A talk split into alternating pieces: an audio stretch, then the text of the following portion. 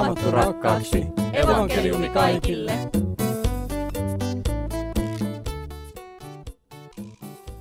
Tervetuloa kuuntelemaan avainkysymyksiä ohjelmaa, jonka tuottaa Suomen evankelis-luterilainen kansanlähetys. Ja minä olen Mika Järvinen ja esitän tässä kysymyksiä, joita on tullut kuuntelijoilta tai Uusitielehdestä tai Donkkilehdestä.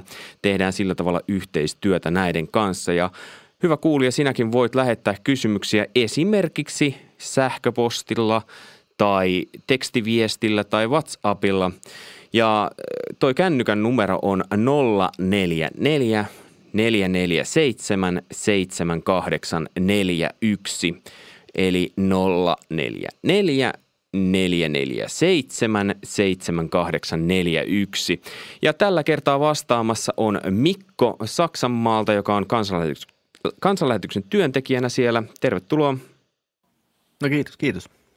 Ja toisena vastaajana on tuolta nuorisotyön puolelta kansanlähetykseltä Nuorten maailmasta aluekoordinaattori Toni Kokkonen. Tervetuloa. Terve. Hei, mitäs ajankohtaisuuksia teillä on? Onko teillä mitään tässä? No tässä rupeaa pikkuhiljaa painaa päälle tuo uuden vuoden leiri, eli haasteleiri. Ja tota, tosi innolla odotan nyt taas – ollut tosi kiva koronavuosien jälkeen, että saadaan, saadaan isolla porukalla kokoontua ja semmoista 150-200 nuorta odotellaan Ryttylään saapuvaksi ja ollaan teeman äärellä, että, että tämä sana on varma ja puhutaan sitten, että miten Jumalan sana on luotettava ja sen varaa voi rakentaa elämänsä. Eli siellä kuunnellaan raamattu opetusta raamattu opetuksen päälle. No on siellä vähän muutakin, ja, mutta tota, kyllä mä oon huomannut, että nuoret kyllä jo janoaa opetusta. Joo. Ja tota, mutta kyllä meillä on vähän muutakin hupailua siellä. Ja jaksavat kuunnella. Katsotaan, kuinka te jaksatte kuunnella näitä kysymyksiä. Uskon siihen, että jaksatte. Eli ensimmäisenä kysymyksenä tällä kertaa on, uskossa elämisen kautta tekojen merkitys pelastumisessa kysymysmerkki. Ja tässä on sitten vielä esimerkkinä Jaakobin kirjeestä. Veljet, mitä hyötyä siitä on, jos joku sanoo uskovansa, mutta häneltä puuttuu teot? Ei kai usko silloin voi pelastaa häntä. Tiukka kysymys. Tota on tota, monet viisaat pohtinut, että, että Luther paini pitkään ton, ton kohdan kanssa. Tota, mä järkeilen asian sillä tavalla, että ähm, ei Jumala tarvi meidän hyviä – tekoja, että me pelastuttaisiin. Että hänellä ei ole sellaista pistekirjapitoa, että kuka on tehnyt paljonkin hyviä tekoja, että, että, että pelastumiseen riittää vain usko. Usko tekee meidät vanhurskaaksi, Jumalalle kelpaavaksi. Mutta sitten meidän lähimmäiset ja tämä kärsivä maailma tarvii niitä hyviä tekoja. Ja hyvät teot on musta niin kuin pyhän hengen hedelmää ja pyhän hengen työtä meissä, minkä pitäisi tavallaan tulla niin kuin luonnostaan, että kun me tullaan kristityiksi ja, ja eletään kristittynä, niin pyhä henki saa aikaan meissä sitä, että me tehdään hyvää. Aina ilman, että siis välttämättä tajutaan sitä, mutta, mutta tavallaan, että se on sitä niin kuin pyhän hengen työtä meissä, sitä pyhitystä, mikä, mikä niin kuin tekee, tekee, tapahtuu sitten meissä. Että tota, ja onhan siinä toki iso ristiriita, jos sanoo uskovansa, mutta sitten teot on täysin ristiriidassa sen kanssa. Niin mä ajattelen, että, että, että jos on jotenkin semmoinen tilanne, että, että teot ja usko on täysin ristiriidassa, niin kyllähän se, se on kristitylle aika hankala, hankala tilanne. Että joku, joku siinä vaiheessa on niin kuin pielessä. Mutta tälle kysyjälle sanon, että voi olla ihan rauhallisin mielin siitä, että kyllä meidän, me pelastutaan yksin uskosta, yksin Jeesuksen Kristuksen kautta. Ja sitten ne hyvät teot on sitä, mitä pyhä henki saa aikaa meissä. Mulla herää mielen, mielenkiintoista kysymys, että mikä voisi olla esimerkiksi tämmöinen ristiriitatilanne? Mitä tarkoitat sillä? No siis kyllä, jos tota, kristityllä on vaikka niin kuin oman, omassa elämässään joku, joku tilanne, mitä Jumalan sana selkeästi sanoo, että se on synti – mutta silti, silti elää, elää sen asian kanssa, niin kyllä se on niin kuin ongelmallinen asia. Tai, tai just, että jos sun meillä kuitenkin raamattu selkeästi sanoo, että älä varasta, ja sä varastat, niin onhan siinä nyt niin kuin ristiriita.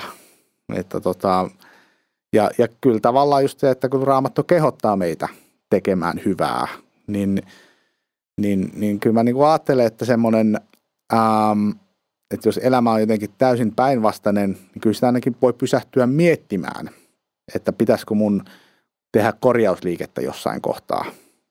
Mutta pelastus on yksin Kristuksesta. Mikko. Joo, pitkälti samoilla linjoilla tässä. Luterilaisilla me tietysti katsellaan myös luterilaista tunnustusta aina silloin tällöin, ja ehkä joskus pitäisi katsoa vähän enemmänkin, niin kyllähän siellä todetaan hyvin suoraan se, että vanhurskauttamisesta täytyy seurata hyviä tekoja. Siis se, että kun meille lahjoitetaan pelastus, meille lahjoitetaan Kristus, meille lahjoitetaan pyhä henki, niin siitä syntyy sitä, mitä on Jumalan tahdon mukainen elämä. Sitten kysymys on se, että mitä me ajatellaan sen olevan. No se, mitä tuossa näkyy tässä Jakobin kirjeessä edellä on tietynlaista, että siellä ei halveksita niitä, jotka on heikommassa asemassa ja tämmöisiä asioita.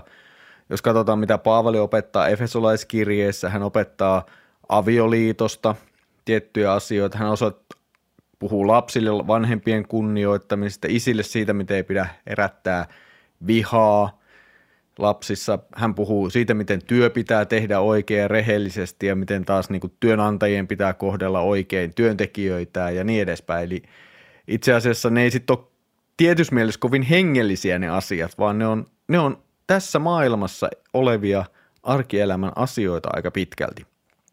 Aivan niin kuin Toni itse asiassa tavallaan jo sanokin tuossa, että, että meidän lähimmäinen ja tämä maailma tarvii niitä tekoja, ei Jumala varsinaisesti.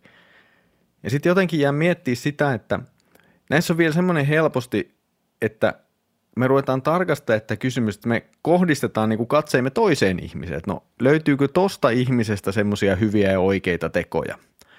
Meillä aikanaan lähetyskentällä syntyi semmoinen, en tiedä oliko se ironinen tai sarkastinen tai toteamus, mutta se jotenkin todettiin, että, että jostain syystä toisen syntejä on paljon helpompi tunnustaa kuin omia.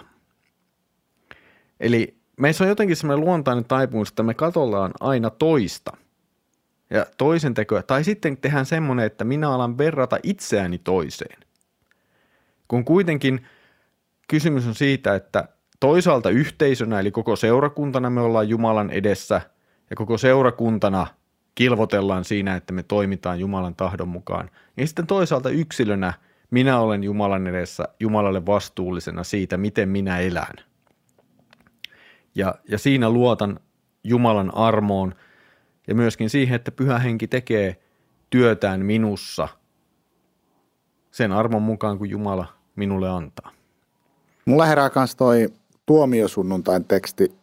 Siinä on evankeliumiteksti ja Matteus 25, missä, missä sitten tota, kuningas Jeesus Kristus istuu, istuu valtaistumille ja alkaa jakaa tuomiota, että ihmiset jättää vuohia lampaisiin, jossa toiset paratiisiin ja toiset kadotukseen. Ja sen tekstin äärelläkin puhuttelee se, että nämä paratiisin pääsevät hän niin ihmettelee, että milloin he on tehnyt näitä hyviä tekoja, mistä kuningas heistä kiittelee. Ja, ja jotenkin mä niin sen äärellä ajattelen, että, että ehkä siinä joukossa tulee olemaan, koska kyseessä on tuleva teksti niin, tai tulevaisuutta meille, niin, niin tulee olemaan niitä, jotka ihmettelee, että no enhän mä ollut kauhean hyvä kristitty tai enhän mä tehnyt hyviä tekoja tai mähän mokasin raskaasti tuossa kohtaa tai tein syntiä tuossa ja jotenkin se on niin kuin hirmu lohdullinen itselle siinä kohtaa, että, että ne ihmiset ihmettelee siinä, että milloin mä muka tein näitä, mistä kuningas kehuu ja, ja jotenkin se niin kuin mulle, mulle alle viivaa sitä, että, että yksin uskosta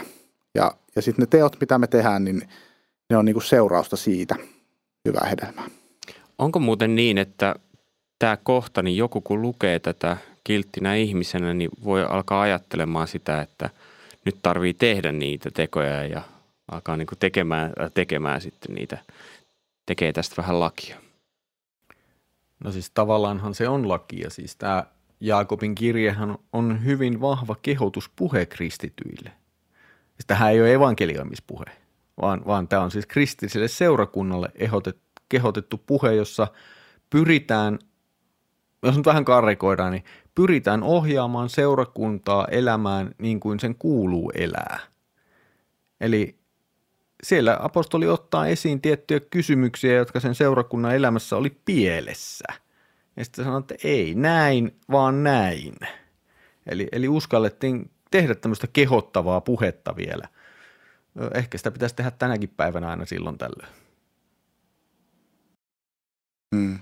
Ainahan noissa korjausliikkeissä on se vaara, että kun lukee, tota, jos vaikka ottaa vain yhden jakeen tai pari jaetta, niin sitten hukkaa sen niin kokonaisuuden. Että sen takia mä ajattelin, että on tosi tärkeää lukea raamattua semmoisen niin kokonaisuuden, että tämäkin Jakobin kirjeen kohta niin kuin tulee tavallaan samaan valoon kuin missä roomalaiskirjeessä sitten sanotaan, että, että tullaan uskosta vanhurskaaksi. Juuri näin. Ja sit, eihän se haittaa, jos raamatun sanan äärellä se johtaa minut siihen, että minä alan tehdä hyvää lähimmäisilleni. Sehän on vaan hieno asia. Toki se sitten, jos se johtaa semmoiseen puskemiseen ja pumppaamiseen ja väsymiseen, niin se on, silloin on armo niin kuin kadoksissa sitten täysin. Ja sitten ehkä semmoinen on hyvä muistaa, että ei meidän tehdot koskaan riitä. Et meillä ei ole semmoista tavallaan Jumalan edessä tämmöistä vaakaa, jossa, jossa niin kuin pahat teot menee toisella puolella ja sitten yhdellä hyvällä teolla voidaan kuitata useampia pahoja tekoja. Et, et meillä ei niin kuin tällaista ole kuitenkaan. Et, et se niin kuin oikea järjestys, se mitä Toni on tuossa pari kertaa sanonut, että, että usko on se, joka vanhurskauttaa Kristuksen tähden, niin se on kuitenkin se pohja, josta meidän täytyy lähteä liikkeelle. Hei, mulla on ollut tässä tapana sellainenkin, että kun on ollut sellaisia ihmisiä, jotka ei vielä avainkysymyksiä ohjelmassa ole ollut, niin mä oon kysynyt heiltä, että mitkä teillä itsellänne on ollut niitä kysymyksiä, mitkä teillä on silloin, kun te olette alkanut lukemaan raamattua, minkä äärelle te olette niin joutunut pysähtymään, että hetkinen, mitä tämä tarkoittaa?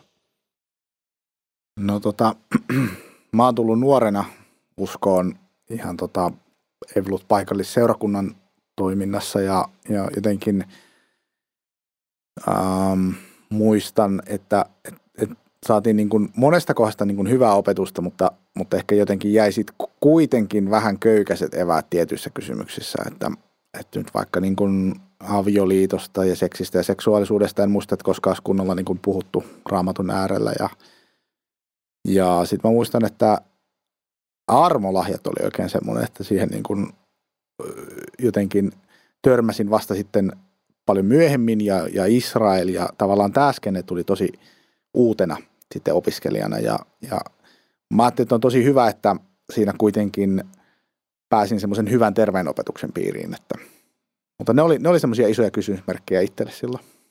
Mikko? Kovasti yritän kaivella jo pikkusen niin hajaa ja varhaisdementoitunutta aivokoppaa, niin tota, on siellä ollut varmaan paljonkin. Ja siis edelleenkin on asioita. Viimeksi tänä aamuna luin raamattuja Jeesuksen sanoja ja jäin miettimään, että ja rukoilinkin itse asiassa sitä, että kyllä se joskus puhutaan aika vaikeasti. Että joutuu pikkusen niin kuin hieromaan. Että ei, ei se, eikä sitä pidä säikähtää. Siis tavallaan raamatun äärellä pitää vaan olla.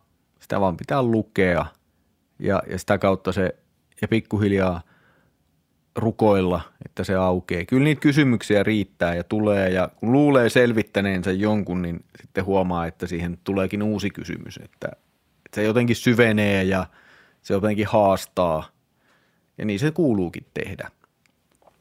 Että samaan aikaan kuitenkin tietyt perusasiat pysyy, pysyy niin vakaana ja selvinä, että ei ne sieltä pääse hukkumaan.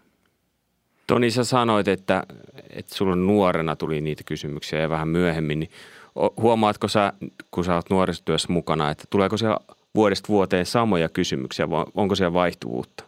No on siellä jonkun verran vaihtuvuutta, mutta kyllä se niin kuin, öö, kun on nuorisotyössä, niin, niin nuorilla ihmisillä ne on ne tietyt niin kuin ihmisen elämän vaiheessa ja kehitykseen liittyvät kysymykset, että seurusteluun, seksiin, avioliittoon, ne on aika semmoiset kuin kestosuosikit. Hei, kiitos oikein paljon Toni Kokkonen nuorten maailmasta ja Mikko Saksasta, kun olitte vastaamassa kysymyksiin. Minä olen Mika Järvenen ja toivotan oikein hyvää ja siunattua viikonlopun jatkoa ja kohtahan se on joulukin tosi lähellä. Ja sanotaan vielä loppuun, että moi moi. Raamattu rakkaaksi, evankeliumi kaikille.